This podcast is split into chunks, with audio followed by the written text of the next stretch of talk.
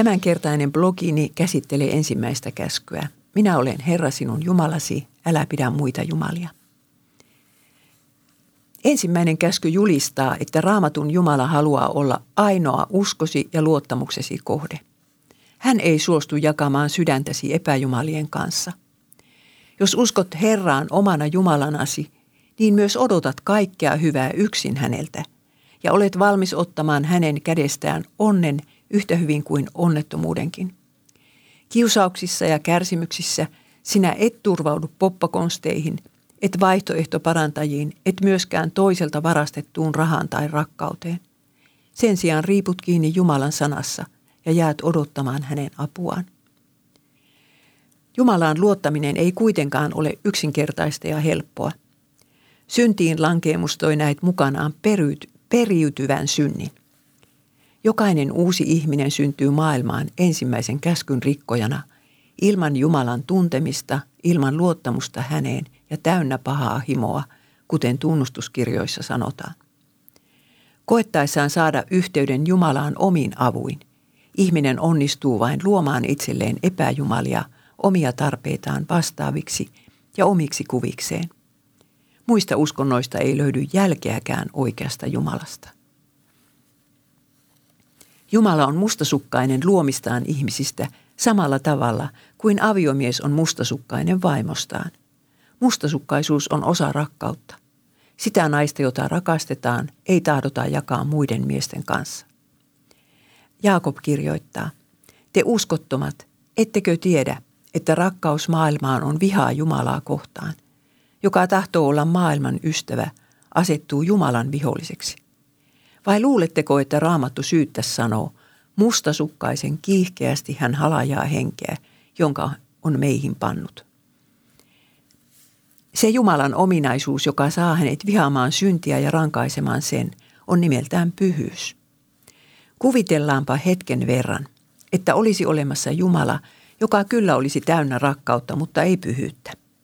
Hän taputtaisi päälaille jokaista pahantekijää ja sanoisi Eino Leinoa lainaten, ei paha ole kenkään ihminen, vaan toinen on heikompi toista.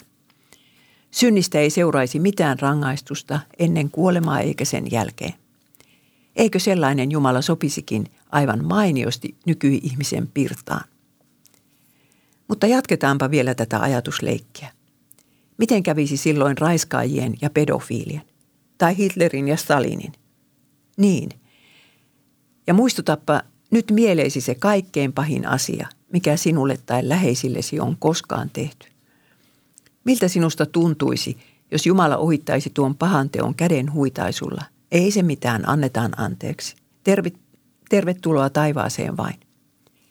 Tahtoisitko uskoa sellaiseen Jumalaan, rakastaa, palvella ja kiittää häntä ja viettää hänen kanssaan iankaikkisuutesi taivaassa?